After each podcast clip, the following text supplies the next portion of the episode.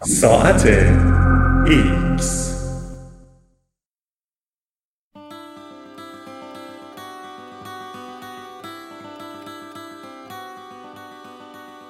نجوای گیاهان.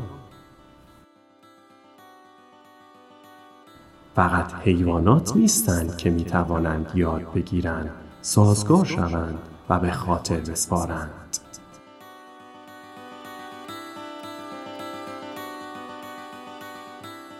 در یکی از روزهای سال 2008 مونیکا گالیانو سرگرم قواسی در منطقه دیواره بزرگ مرجانی استرالیا بود که چیزی به او الهام شد.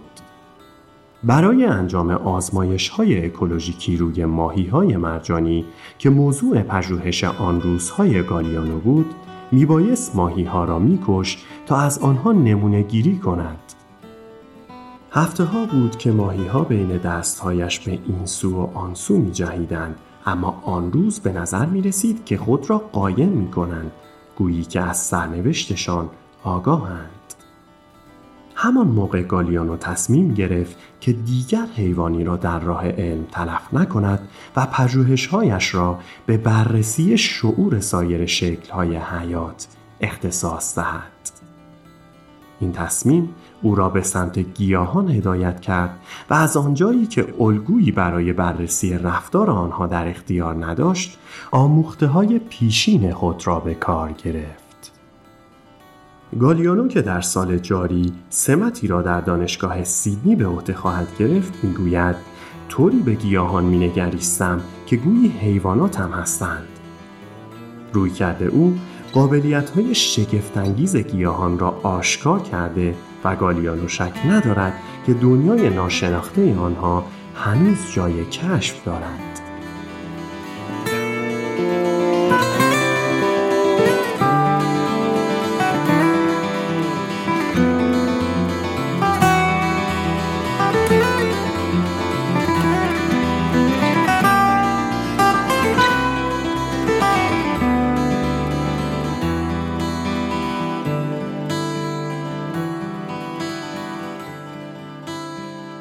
مردم اغلب فکر می کنند که گیاهان فعالیت چندانی ندارند.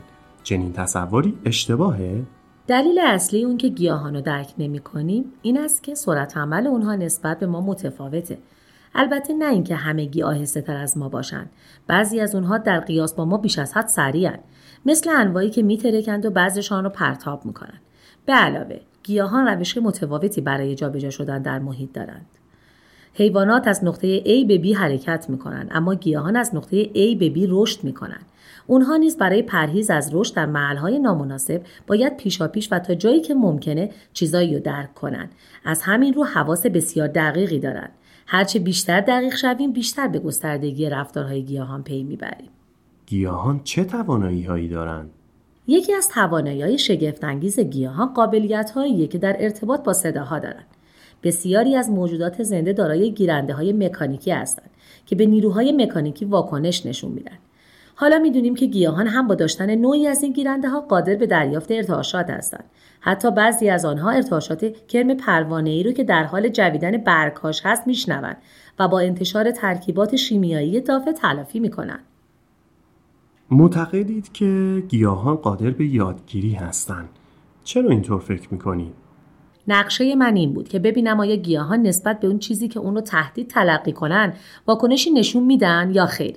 میموزا گیاه خوبی برای این منظور بود چون این گیاه زمانی که تهدیدی رو حس می‌کنه به سرعت برگهاش رو جمع می‌کنه. شرایطی رو ترتیب دادم تا بتونم گیاه میموزایی را از ارتفاع حدودا 15 سانتی متری رها کنم. بله کار چندان جالبی نیست اما دقیقا این کار را نکردم. میموزا رو توی گلدانی گذاشتم که روی میله میلغزید و روی مقدار کف پایین میآمد.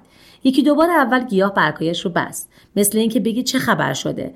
با حیوانات معمولا باید کاری را بارها و بارها تکرار کنیم تا بالاخره پی ببرن که چه اتفاقی در حال وقوعه. به همین دلیل هنگامی که بعضی از گیاهانم بعد از دو تا شش مرتبه سقوط دوباره شروع به باز کردن برگهایشون کردن واقعا شگفت زده شدم. وقتی که گفتید گیاهان هم یادگیری خوبی دارن پژوهشگران دیگر چه واکنشی نشون دادن؟ گیاهشناسان گفتن که از کلمات نادرستی استفاده می‌کنم اما منظور من دقیقا همان یاد گرفتن بود چه حیوان، چه گیاه و چه باکتری اگه با چیزی که تعریف یادگیری است مطابقت داشته باشد در این صورت این همون کاری است که اونها می‌کنن آیا یادگیری در گیاهان از سطح پایه یادگیری فراتر میره؟ سطح بعدی یادگیری پاولوف است. در مثال معروف سگهای پاولوف سگ یاد می‌گیرد که زنگ همیشه قبل از غذا به صدا در میاد. همین کارو با گیاه نخود فرنگی امتحان کردم. غذای گیاه نور بود و زنگ یک پنکه کوچک. ابتدا آزمایش رو با پنکه انجام دادم و گیاه نسبت به آن کاملا بی‌اعتنا بود. پنکه نشانه بیمعنی تلقی می‌شد. درست مثل زنگ برای سگ. نخود فرنگی هایی را در اتاقک هایی شبیه حرف وای قرار دادم. به طوری که وقتی گیاه تا ارتفاع معینی رشد می‌کرد مجبور به ادامه رشد به سمت چپ یا راست می‌شد پنکه را طوری قرار دادم که یکی از بازوهای اتاقک را باد بزند و به دنبال آن نور تاباندم. این کار رو دو روز دیگه هم ادامه دادم و هر روز سمتی رو که باد پنکه و نور از آن طرف میتابید عوض کردم. روز چهارم پنکه رو روشن کردم اما نوری در کار نبود. واکنش غریزی گیاه سبب می‌شد که رو به سمتی رشد کند که روز قبل نور داشته. گیاهان سمتی را که نور دیدهاند به خوبی به یاد دارند. اما گیاه من یاد گرفته بود که برخلاف غریزه عمل کند و پنکه را که پیامآور محلی است که قرار است نور داشته باشد دنبال کند نخود فرنگی ها دقیقا همین کارو کردند از کجا می‌دونید که گیاه ها تصادفاً یکی از مسیرها را انتخاب نکردند؟ در روز چهارم حدود 60 درصد از نخود فرنگی ها به سمت پنکه رشد کردند. ممکن است این میزان چیزی بیش از تصادف به نظر نرسد. اما گیاهان تقریبا همیشه به سمتی میرن که آخرین بار نور دیدن.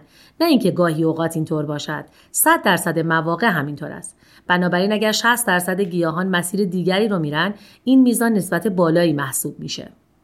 از کلمه به یاد آوردن استفاده کردیم منظورتون اینه که گیاهان خاطره دارن؟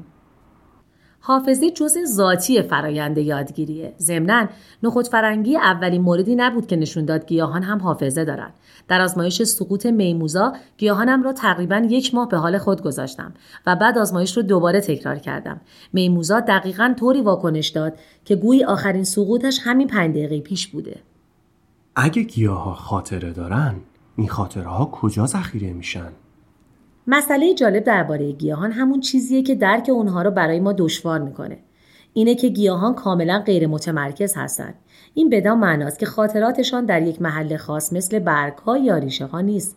می‌تونیم بگیم که کل گیاه مثل مغز عمل می‌کنه. خاطرات ما به صورت الگوهایی از فعالیت الکتروشیمیایی در مغزمون ذخیره میشن. گیاهان استاد علامتدهی الکتروشیمیایی هستند. جریان الکتریکی و سیگنال های شیمیایی فراوانی درون گیاهان جریان دارد.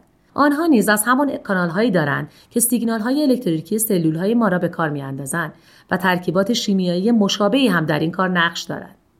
آیا می‌تونیم چنین سیگنال هایی رو ببینیم؟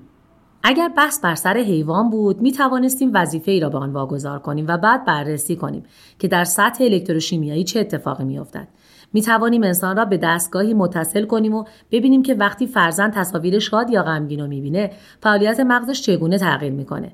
قصد دارم به زودی کار مشابهی رو در مورد گیاهان آزمایش کنم. چرا برای درک قابلیت های گیاهان اینقدر کند عمل کردیم؟ بنابر تصور ما انسان ها نمونه های عالی هستند. هر آنچه که عمل کردی مانند انسان داشته باشد رتبه بالاتری می‌گیرد. اما همکنون می‌دونیم که چنین پنداشتی به ضرر محیط زیست تموم میشه. به علاوه این فرضیه دیگه اعتباری نداره چون شواهد گواه بر آن هستند که صرفا مغز نیست که یادگیر رو میسر می‌کنه. گیاهان دارن این حقیقت رو برملا می‌کنن.